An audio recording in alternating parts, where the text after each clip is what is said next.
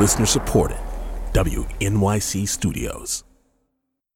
Hey, it's Latif from Radiolab. Our goal with each episode is to make you think, how did I live this long and not know that? Radiolab, adventures on the edge of what we think we know. Listen wherever you get podcasts.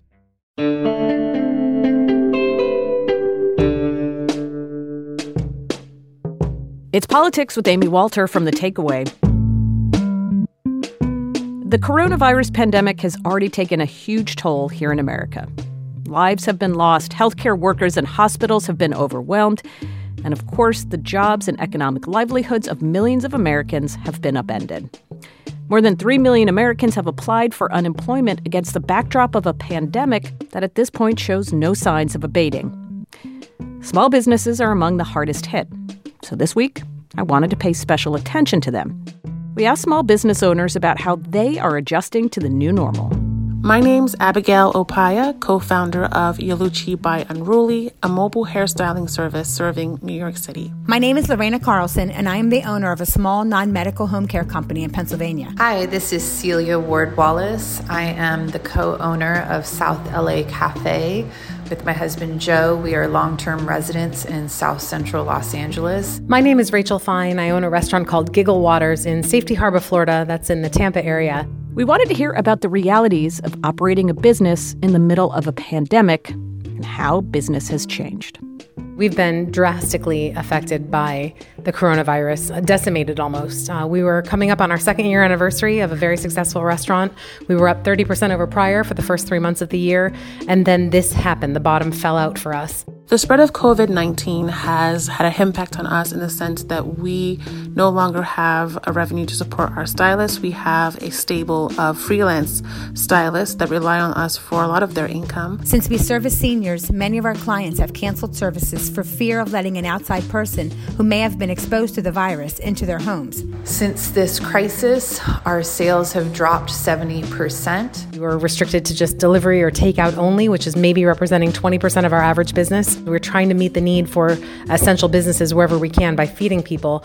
But I can tell you right now, I had to lay off uh, nearly 30 staff members. Our caregivers have canceled shifts. The older ones, who are afraid to go into the home and risking possible exposure to the virus, and our younger caregivers who are unable to find childcare. But we're doing our best to help our stylists out in this time, pay for canceled appointments, and we have also shifted our marketing budget to cover them in the months coming forward. And many of you are still waiting for a coordinated federal response.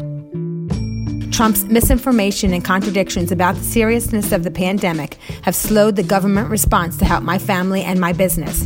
While larger companies like Boeing were able to access extra money incredibly quickly, companies like mine need to go through lengthy application processes to eventually receive money, while having to immediately start paying leave to our employees. If I manage to survive and come through this whole thing, well, now I've got more debt on my head. So, what are we really doing to support small businesses? I'm trying to stay open. I'm trying to keep my doors open and provide an essential service and keep people fed during this crisis. But I need to know that the government has my back on the other side and can help support us.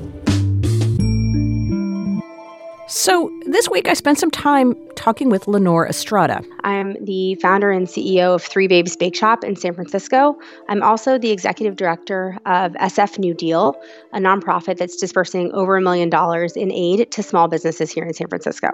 Lenore has lost hundreds of thousands of dollars of business and has had to lay off 20 of her 26 employees. One of our biggest days of the year is Pi Day, so 3.14, like the Greek letter number. Um, and so that, that's a day when a lot of tech companies buy tons and tons of pies. And this is our ninth year in business. And um, every year we sell out many weeks in advance, usually over 2,000 pies are sold that day.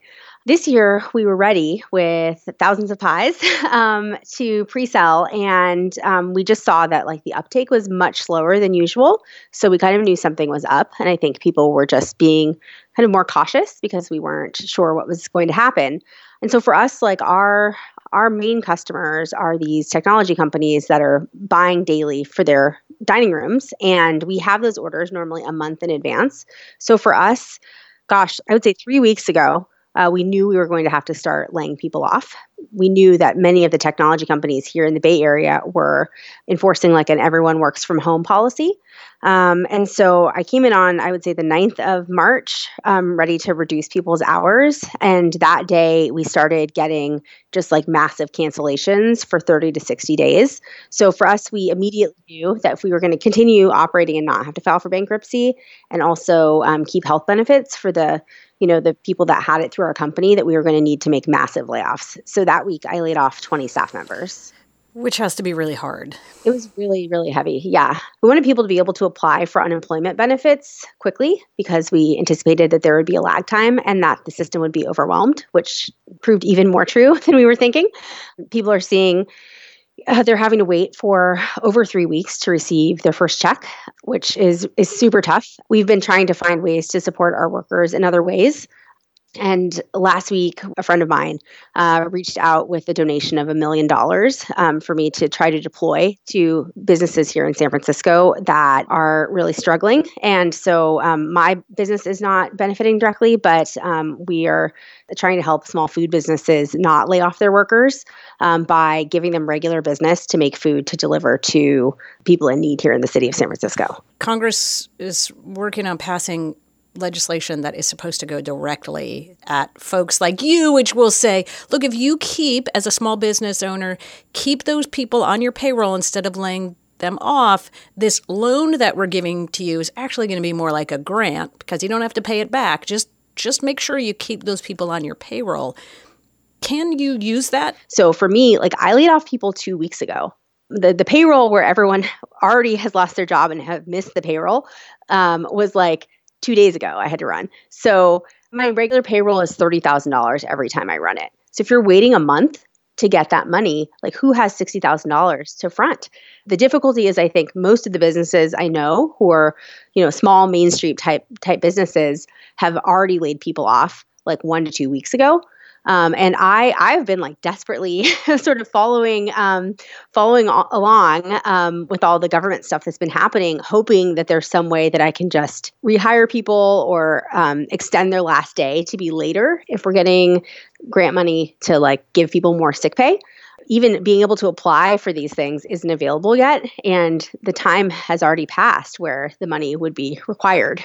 I'm looking forward to following up with whoever I can get in touch with in the government. I did call Nancy Pelosi's office offices, and it's just like you can't even get through to anyone. So it's hard to know um, even what the stuff that's been passed means. And um, even though it says that people are going to get that relief immediately, there are a lot of unknowns still, and it's not soon enough to help small businesses like mine. That's right. Well, that's a question. Is all right. To your point, you know, how many people have money to sort of front right now, knowing that in theory, they're in a number of days, weeks, they'll get that money back.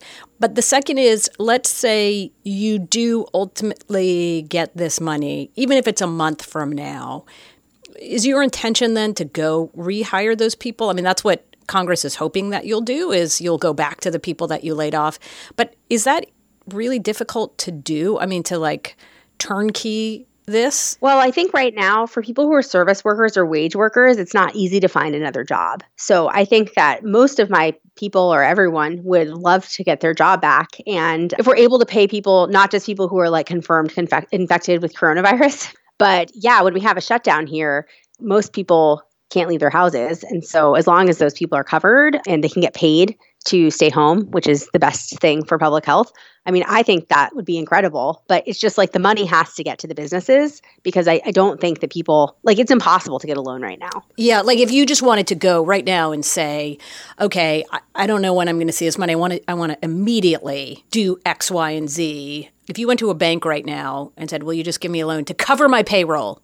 You can't do that. No. I mean, maybe maybe now that this announcement's been made, but I called my banker like three weeks ago um, to try to get a loan. And she said already at that point that banks had stopped lending, especially to retail businesses who were doing between two and 10 million in annual sales, that there just was nothing available. Um, and so I did apply for some loans through like, you know, PayPal has a loan program, Square, um, Shopify. Uh, they have these programs where you can borrow and then you pay a percentage of your sales back. They're pretty expensive loans. So, you know, it can be like 10 to 11%. But if that's all the money you can get, then you know, that's it. So I did apply for some of those, knowing that like regular bank loans were going to be cut off. I've also applied um, for an SBA loan, but again, it's just like it takes time, and the um, the system is overwhelmed. So I think um, you know when I talk to, I'm working with city officials here on this SF New Deal project that I mentioned before, um, and people are working incredibly hard, but it's just like everyone needs aid all at once. So just like the hospital systems are overwhelmed, like our local officials um, and you know SBA officers um, are just you know trying to work with a ton of, a ton of demand and more hours than they have in the day. Right. I mean, the system literally cannot process that much all at once. Yeah.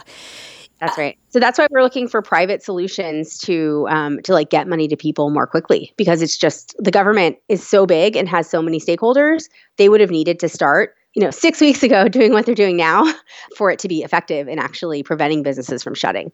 Um, I can tell you that in my in my work with SF New Deal, you know, we're reaching out to restaurants to try to you know give them regular business um, and just pay them money, and a lot of them say they have already closed forever.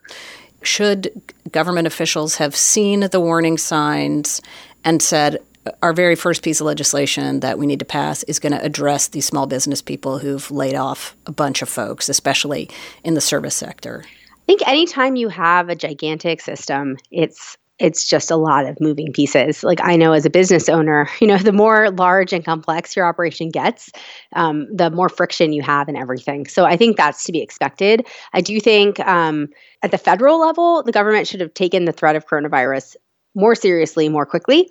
Um, so I definitely think they should have acted sooner. Um, but again, I think you know even I'm seeing this on the small business level. You wait as long as possible to make the negative, like the the tough the tough calls because it hurts. You know, it's expensive. In some cases, you're laying people off who are losing health care. Like, it, like really tough decisions are being made. And so, you know, on the on the federal level, that trickles up to like, yeah, it's it's super expensive, and um, it's hard to get consensus unless there's a clear crisis. And so, I'm I'm thankful that the federal government was finally able to work together to pass something. Well, and I know even beyond just your own day to day payroll that you are worrying about and trying to cover, you were also trying to open a new like brick and mortar facility, right? Yeah. So um, it's just com- it's like kind of an empty it's an empty construction site.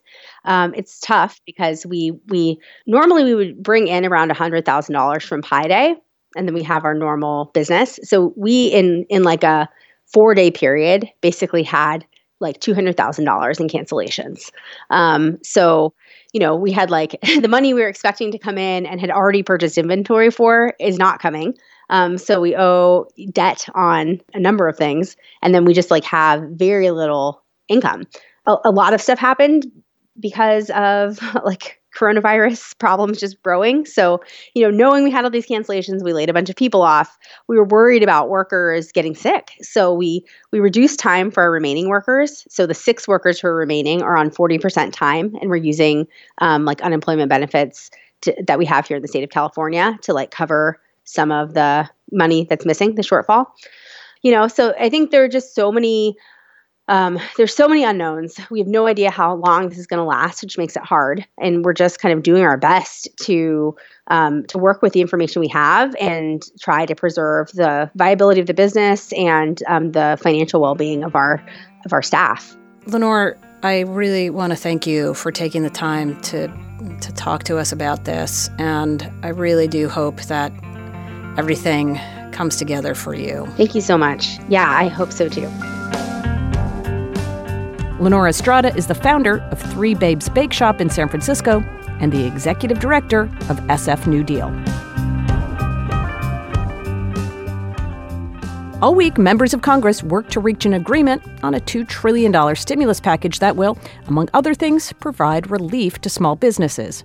We just heard from Lenora Estrada, a small business owner in San Francisco, about the tough decisions she's already had to make to confront the economic fallout brought on by coronavirus. Lenore is worried about any relief that she gets will be too little and buried in red tape. I asked Congressman Colin Allred. I represent Texas's 32nd congressional district. If he's been hearing similar concerns from his constituents in Dallas. Yeah, um, I've heard that as well. I, I know that there's a lot of concern uh, with the speed of this. And I think that we've tried to move as quickly in Congress as we can to push out a, a $2 trillion package. I think that anyone who's seen previous um, Congresses would have to say that this has moved very quickly, even though there has been some back and forth. Uh, but the administrative side of this is going to be a concern. Uh, I think that we're going to have a huge surge in the uh, number of applications for all of these things, whether it's unemployment or for these uh, small business interruption loans or for the grants. Uh, and so we're going to have to make sure we administer this uh, well. And I think that's that'll be a hurdle. Uh, and I, I, certainly have heard from folks who this is already going to be coming too late because uh, we, we are you know, several weeks into this now. Uh, but uh, some of the folks I've talked to recently, I think, are still looking forward to anything we can provide. they are furloughing employees or they're asking employees to take some cutbacks in hours, and they're still afloat, but they're just barely afloat. And so uh, the need is immediate, and we're going to have to make sure that we try and get that out as quickly as possible. Tell us, too, about the balancing act in this legislation, and of course, going forward as well, between those big companies you talked about Southwest Airlines, American Airlines, and the folks who right now are barely able to, um, you know, survive um, day to day and the frustration that many still feel about 2008 in a sense that that corporations didn't have the sort of oversight that got sort of the sweetheart deals and regular people were left out to dry. How did you balance that and how do you think it still needs to be balanced? Well, I think we're still in the process of balancing it and just talking about the administrative process of getting these loans, that's something that, that large corporations are better able to do uh, than your your small mom and pop businesses. And so, uh, cutting that red tape is going to be critically important in terms of leveling the field here. Uh, and you know, we do have enormous amounts of money uh, in this bill put aside for small business. You know, over 350 billion in federally guaranteed loans, uh, and we have enormous amounts of money for big business as well. But the leveling the playing field, in my opinion, is going to require us doing a massive effort in education and support I know my office is certainly trying to do that. We've produced a small business report uh, that are, are we're going to be sharing with all of our small businesses. We're doing Zoom meetings with our chambers of commerce where they can learn about how to help their membership uh, get access to these things. But we're going to need the federal government to, to be affirmative in terms of reaching out as well. And and there is a lot of I think uh, consternation still about what happened uh, in 08. I think that's hanging over all of this for all of us uh, to make sure that we don't make that same mistake uh, and I think time will tell. Are you getting a lot more calls to your offices from small business folks and others who are trying to navigate, and, and constituents, quite frankly, who are trying to navigate all of these different um, websites and bureaucratic hurdles to get funding, whether it's unemployment insurance or whether it's these loans and grants? Well, absolutely. I think we, are getting a lot of requests just to understand what even is available, and I think that's that's part of the education that has to happen here is that we have loans, we have grants, we have uh, different uh, levels of, of things that you can apply for and seek. Uh, and so to, to provide that information is going to be critical.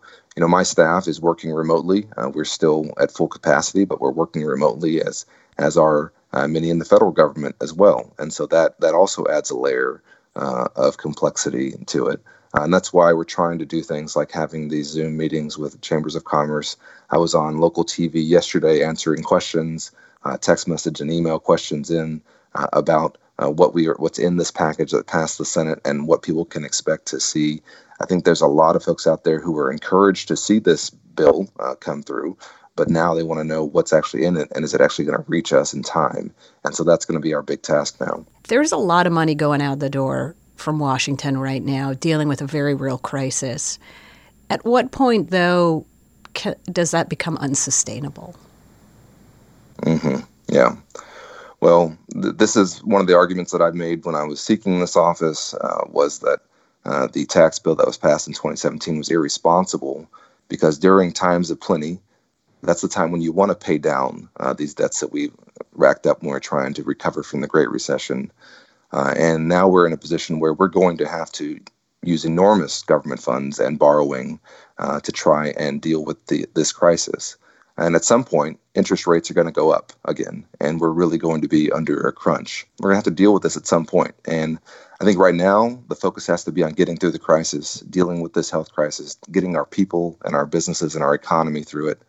Of course, what happens here is not going to be isolated to the United States. The entire world is going to be experiencing this, and we may see a global economic recession and global economic uh, downturn, and all that will make it even harder to deal with our financial situation. So, uh, there's going to have to be some very serious conversations. We're going to have to have a serious conversation with the American people about what's necessary for us to recover from this.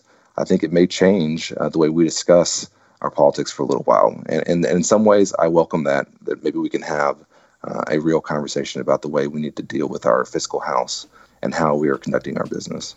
Congressman Allred, thank you so much for taking the time to talk with me, and, and please stay safe.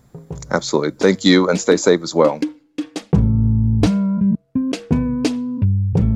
And many of you have been weighing in on the stimulus package and whether or not it will help you. My name is Allison, and I'm calling from San Diego area. Since it's going to take so long for the money to arrive, and the quarantine or stay-at-home orders seem to be dragging on for much longer than anyone wants, it would be nice if they could send more than one payment. Hi, this is John calling from Hopewell, New Jersey.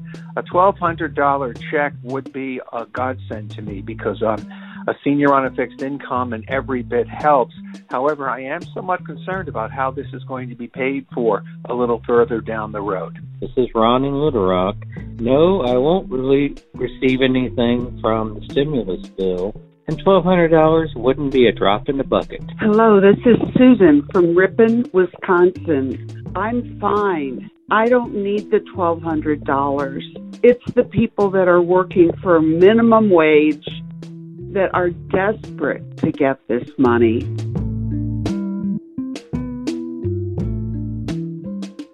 The federal government has responded to the COVID 19 crisis with three different emergency funding bills. The latest, a $2 trillion package aimed at pumping money to businesses large and small and individual Americans. Paul Kane is the senior congressional correspondent at The Washington Post and is covering this action closely. I also wanted to talk to Paul because he was on the Hill during the 2008 financial crisis and 9 11. And I wanted to get his perspective on how these two events may be impacting the way Congress is handling its response to this pandemic. Paul, let's start from this, which is we are now on our third major congressional response, really putting federal money into battle this crisis. Why are we on number three? I mean, what was in here that wasn't handled in number one or number two? the way to think about the bills, um, phase one, some call it go, go by phase, some use step, but phase one was just a, a fairly quick, instantaneous jolt of money to the healthcare system and and sort of the people who we want to try to investigate for ways to mitigate and potentially you know eradicate this disease. And the next bill was something that was uh, it was more about a that tests for this would be free; it would be paid for by the federal government. A test for the virus, and then also just a quick jolt of unemployment insurance extensions, sort of allowing the system to get ready to have more people filing for unemployment. Those are the two main facets of that. Now, this piece, phase three, is really trying to deal with, in a much bigger, broader fashion, the response to the disaster, both on a health care, medical front, and also a financial, economic setting the floor uh, of how bad things are going to get. So for this, you have essentially a four part uh, plan. The first and probably most important to some degree is you know what Chuck Schumer likes to call the Marshall Plan for the healthcare sector, and it's you know 130 some billion dollars pushed into hospitals so that they can try to get masks, ventilators, all the right testing kits, beds. My gosh, beds. We just we need hospital beds. The second piece is uh, just to help small businesses uh, try to keep their payrolls going.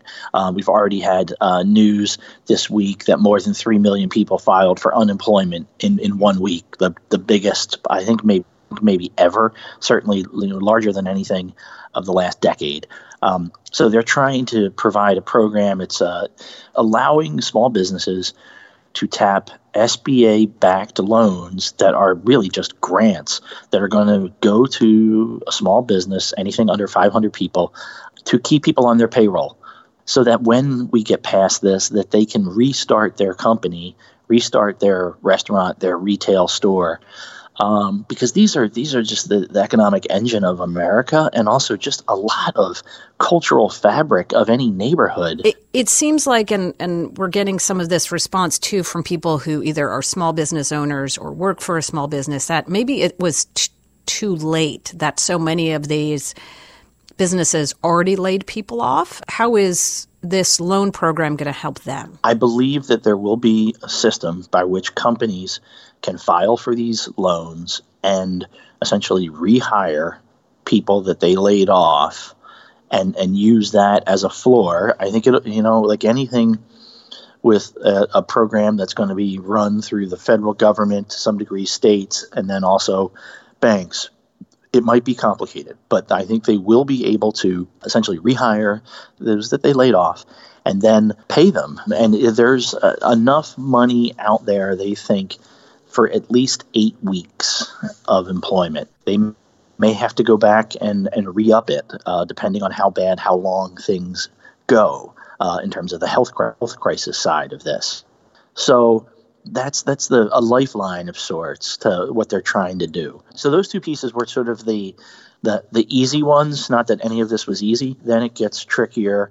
There was the uh, a five hundred billion dollar industry fund, but it's meant to go to corporate industries in crisis. The airlines, first and foremost, that have basically just imploded because of the government mandate that people not be traveling. So they will use that money to try to shore up industry. It was a very tricky negotiation that went all through the weekend into early this week because Democrats were not going to support that carte blanche. They weren't going to give 500 billion over to sort of hand out to any industry uh, Steve Mnuchin wanted. So they had to put in a bunch of provisions. Uh, Chuck Schumer said that one of which was an oversight board modeled very much after the 2008 TARP oversight board. Um, and he, uh, the person that he consulted most closely on that, he said was uh, Elizabeth Warren, who uh, really sort of came to national fame in, in one of those oversight boards after the 2008 financial crisis. So they got more provisions. They, they, created a special inspector general just to oversee this particular fund um, to make sure that this money gets handled in a proper way. Um, the very last item that they were haggling over was a transparency requirement on that fund that within seven to 14 days, Treasury would essentially publish who was receiving the money. So that got very tricky. For many people, it seems like this is taking too long to get through Congress. But you know as well as anybody to, to get three major pieces of legislation through Congress in a relatively short amount of time is pretty unprecedented. Are we now in a new era? Can we say now that the fever's broken, that partisanship is no longer the defining um, coin of the realm on the Hill, or we just have it's just a matter of time before debates about the same things come up and who's to blame and who didn't do what in time and this money wasn't distributed or thought about in the right way and there are problems within the bill that we didn't see because we rushed it too quickly. What do you see? It's going to take about nine days in total maybe even 10 or 12 from sort of the point where Mnuchin said, I'd like a bill by Monday, and instead he's going to get a bill by Friday. Even as they were going to a 96 to nothing vote, senators fought with one another. They bickered. Mitch McConnell gave on the floor every day about how Chuck Schumer and Nancy Pelosi were blowing this deal. The morning that the bill would eventually pass, McConnell went to the floor and gave opening remarks in which 90 to 95 percent of it was still bashing Democrats and then he admitted, oh, by the way, we've gone really far in negotiations and we're at the five yard line. After the bill passed, McConnell went up to the press galleries and was still railing against Democrats. Pelosi, on her usual Thursday weekly press conference, as she was mapping out the path to passing the bill was taking plenty of shots at Republicans and using the words like slush fund. It's just we're into a different era in which partisanship is permanent. And even when you produce votes that are going to be 96 to nothing, I think we're still just in an era where there will be a lot of poison in, in the water.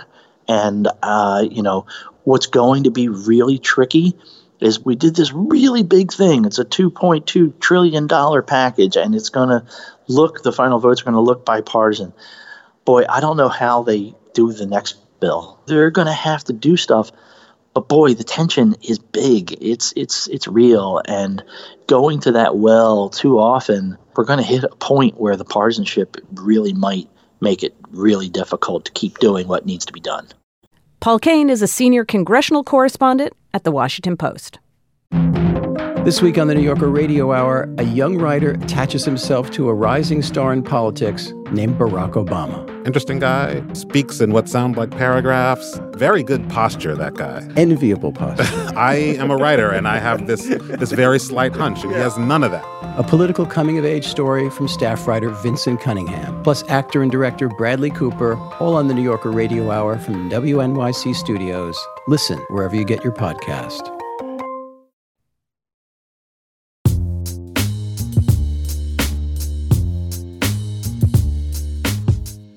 We turn now to someone helping to manage at the front lines of this pandemic. Around the 6th of March, we had an encounter with a patient who would have told us nothing that would have indicated that they had a coronavirus issue. It's Dr. James Augustine. He's medical director for South Fulton, Georgia, just outside of Atlanta. In fact, that patient had coronavirus, and we are informed uh, by our state authority three days later uh, that that patient had an infection and that we would need to then quarantine the people that were involved in their care. First responders, including those in South Fulton, are under an immense amount of strain these days as they respond to any emergency call car accident, fall, or other illness. They don't know if the patient may also have coronavirus. So I asked Dr. Augustine to tell me about the community in which he serves and how his staff is adjusting. The community in the city of South Fulton uh, is a blue collar community, working people. Uh, many of them have positions in and around the Atlanta International Airport, Hartsfield Jackson, uh, and in the logistics industry. Uh, that's a big area for warehouses and trucking. Uh, and the people that live there serve both in the huge warehouses and distribution centers in that area and in, um, in moving products then from there around the whole southeastern part of the country. Right. So these are a lot of the folks who are still working even in this time of of uh, stay in place orders. Is that right? That that is correct. Many of the people in those communities are very important to critical goods moving uh, throughout the country. So, can you tell us what it is like to serve as a first responder, as an EMT, at this moment in time? What is it like for the for the staff that you work with? Yeah, this is a very tough time uh, because they th- these are people all dedicated uh, towards going out every time and saving lives and preventing damage. Uh, at this point, though, they face the threat that they um, can get ill as a result of this, uh, either themselves or they can take it home to their families or take it back to the fire station where they're based. So, this is a new threat and one which we typically don't focus on in, in our duty serving the community. Hmm. What has changed then as you come onto any sort of scene, whether it's a car accident or a call to 911? Are you all doing something different than you were before the coronavirus started? Yeah, yeah. It starts when you begin your shift. Um, hmm. In most of our departments now, they check each other's vital signs and check to see if they have any symptoms to make sure that a sick individual is not working that day and is not exposing the community to them. They then uh, do an extra uh, amount of work cleaning our apparatus, cleaning the the medic units, making sure that all of our equipment is clean, and that the back of any of our units is kept as sterile as possible, so that we don't get anything dirty that we don't have to get dirty. They go out on a on a call, and on the call, uh, they are oftentimes um, alerted to information that this individual may be sick with the coronavirus, and that's that's specifically what we're talking about now. And then they begin to prepare themselves. And in many cases, and in the Atlanta, Georgia area in particular, we have gone to what we call universal respiratory precautions, which means every patient encounter begins with our personnel being in a mask and in eye protection and in gloves. And they ask the patient to put on a mask. So even in our situations where somebody has fallen and um, and has injured something, that's a very unusual, unprecedented way of us Hmm. approaching patients. Is there something that you would like to see federal, local, state government doing to assist you more and assist the people that you work with in a better way?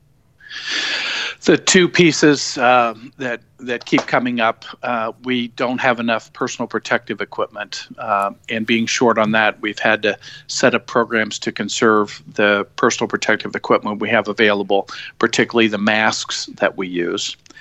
And the second is the testing doesn't allow us to get answers for our people when they're exposed because we can't test the patients rapidly. So n- you're saying not just testing for your own people, the people who are the e- EMS folks, but for patients themselves, so that you could know immediately. Okay, That's correct. This is what Yeah, we're that- dealing with. Yeah. That's correct. The, the idea is if we had a rapid test in the emergency department uh, available for this, like we do for HIV and other infections, we Mhm. could rap- rapidly tell uh, the EMS personnel, you just uh, dealt with a patient who has the infection that we're concerned about, and here are the things that you need to do. I'm wondering about how it's impacted your life as an emergency physician, those folks that you work with on the front lines, in terms of just your own personal day to day interactions with family and friends that you've been around, people who may be infected. How do you integrate? we always have a baseline fear uh, that we won't come home from work um, intact, uninjured, and not ill. So you have people who are very accustomed to dealing with that. Uh, but in this case, it is a slow moving uh, infection, uh, and you're very concerned that you would take that home to your family. In some cases, um, our first responders have moved away from their family. In some cases, these people prefer to stay around the fire station so that they don't really interact with anybody else. As this moves along and we seem to have more questions than answers, I'm wondering what it is that you are most worried about. Yeah, the the the prior coronaviruses have had rather nice up and down patterns. Very honestly, China, you know, is now in a point where they're having very few new patients. It is our hope that this will follow a similar pattern that the, the virus will burn out. It would be very concerning if it doesn't burn out and if it goes into an extended course. It is obviously something that passes transmission wise from person to person very efficiently. And if we continue to see the death rates that we have seen in some countries and a prolonged uh, outbreak of this or multiple cycles of it, uh, that would be very concerning in the overwhelming of our health system and in many deaths and in the disruption of society that we have seen even to date. Dr. Augustine, I want to thank you so much for taking this time out and, and speaking with me. And thank you for taking the time to cover this very important issue. And on behalf of the first responders that you're educating in the public, thank you very much.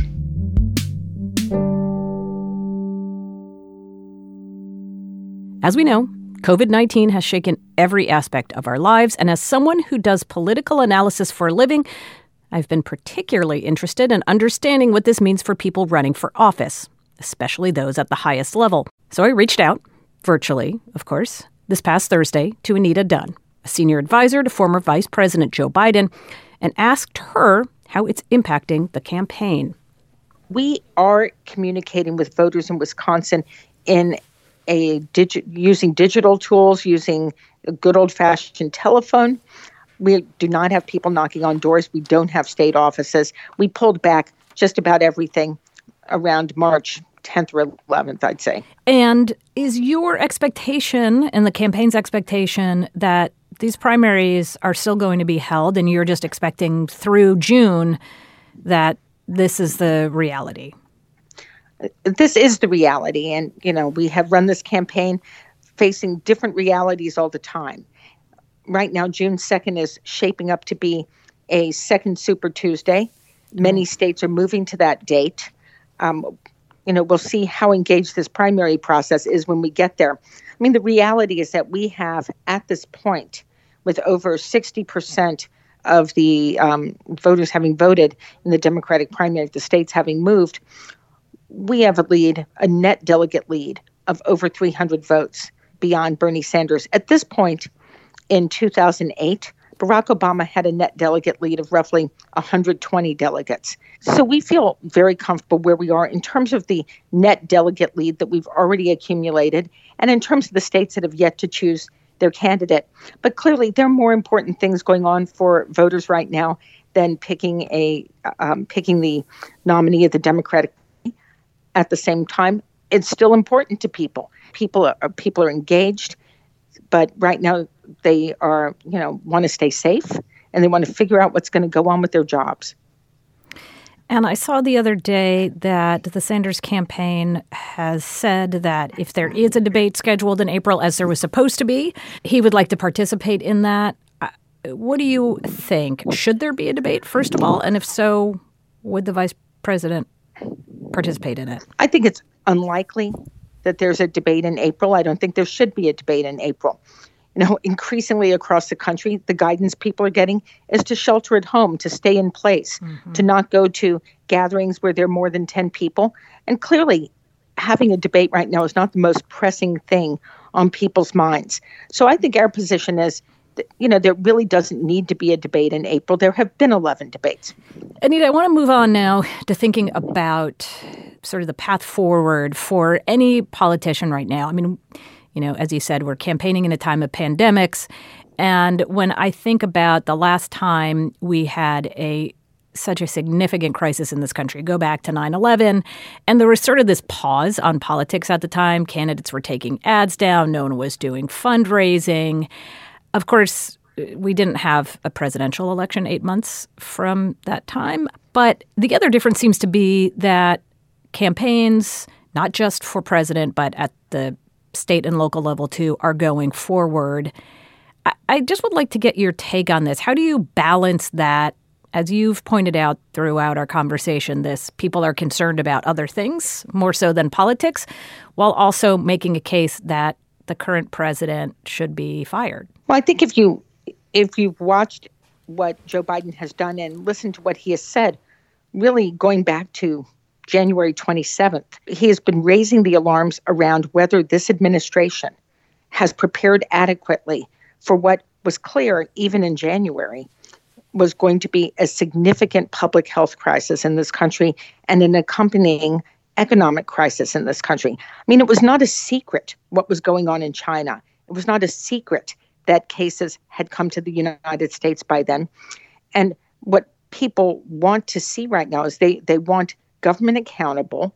They want the right questions asked. They want people with clear plans of what they would do and what should be happening right now. And that's, I think, a totally legitimate way to carry on a campaign right now. You draw differences, you put out there clearly what you would be doing, what needs to happen. You know, as Biden has said several times, he'd be very happy if the administration just took his recommendations and did them. And I think if they did that, he would probably praise the president. But, you know, at a time when we have significant shortages of medical equipment in our hospitals for the people who are on the front lines, the healthcare workers, when you have workers in grocery stores who don't feel they're adequately protected and are, you know, putting themselves on the line every day for the people of this country. You know, it is fair to ask questions about why we weren't better prepared and how we're preparing now to deal with what comes next. I know you have probably seen this story. The New York Times uh, came out with a piece that mentioned some Democratic strategists worried that Mr. Biden, quote, needs to be more visible at a time when Americans are looking for leadership. Um, I've seen the vice president, he was on MSNBC and CNN. Are we going to see more of this? And do you agree with some of that push that you got from this article that the pre- vice president needed to be doing more? Well, I often feel the New York Times has a very um, dedicated group of Democratic strategists that they can call on for, to comment on almost everything we do to say that it's either not enough, too much, or just wrong. Uh, but having said that, of course, he's going to be out there more.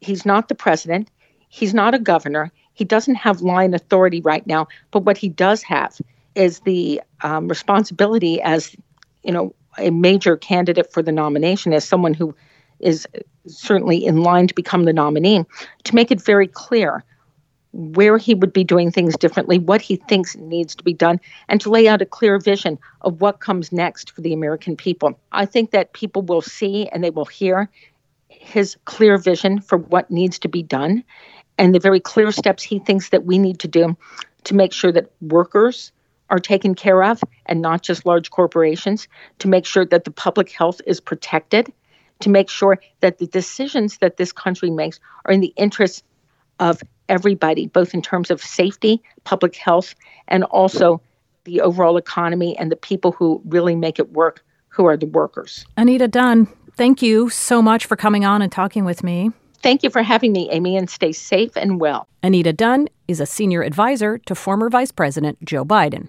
Anita Dunn is also managing director for SKD Knickerbocker. The firm does PR work on behalf of the Time's Up Legal Defense Fund. After we taped our interview, a report came out in The Intercept that alleges Time's Up declined to provide legal assistance to a woman with a Me Too allegation against Joe Biden. We reached out to SK Knickerbocker for comment, but did not receive anything before broadcast time. If we do get a comment, we'll post it to Twitter.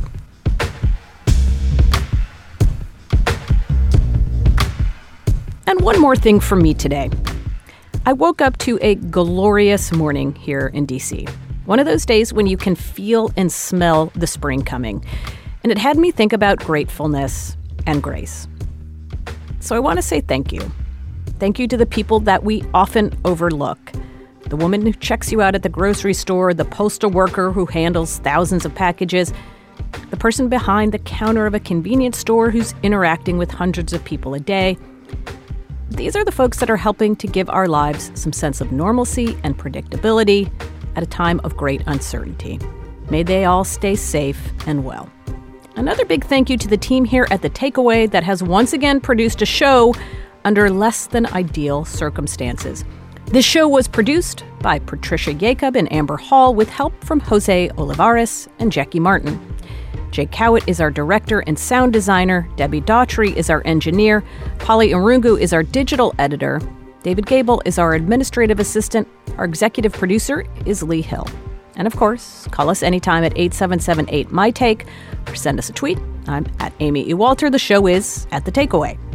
Thanks so much for listening. Please stay safe. This is Politics with Amy Walter on The Takeaway.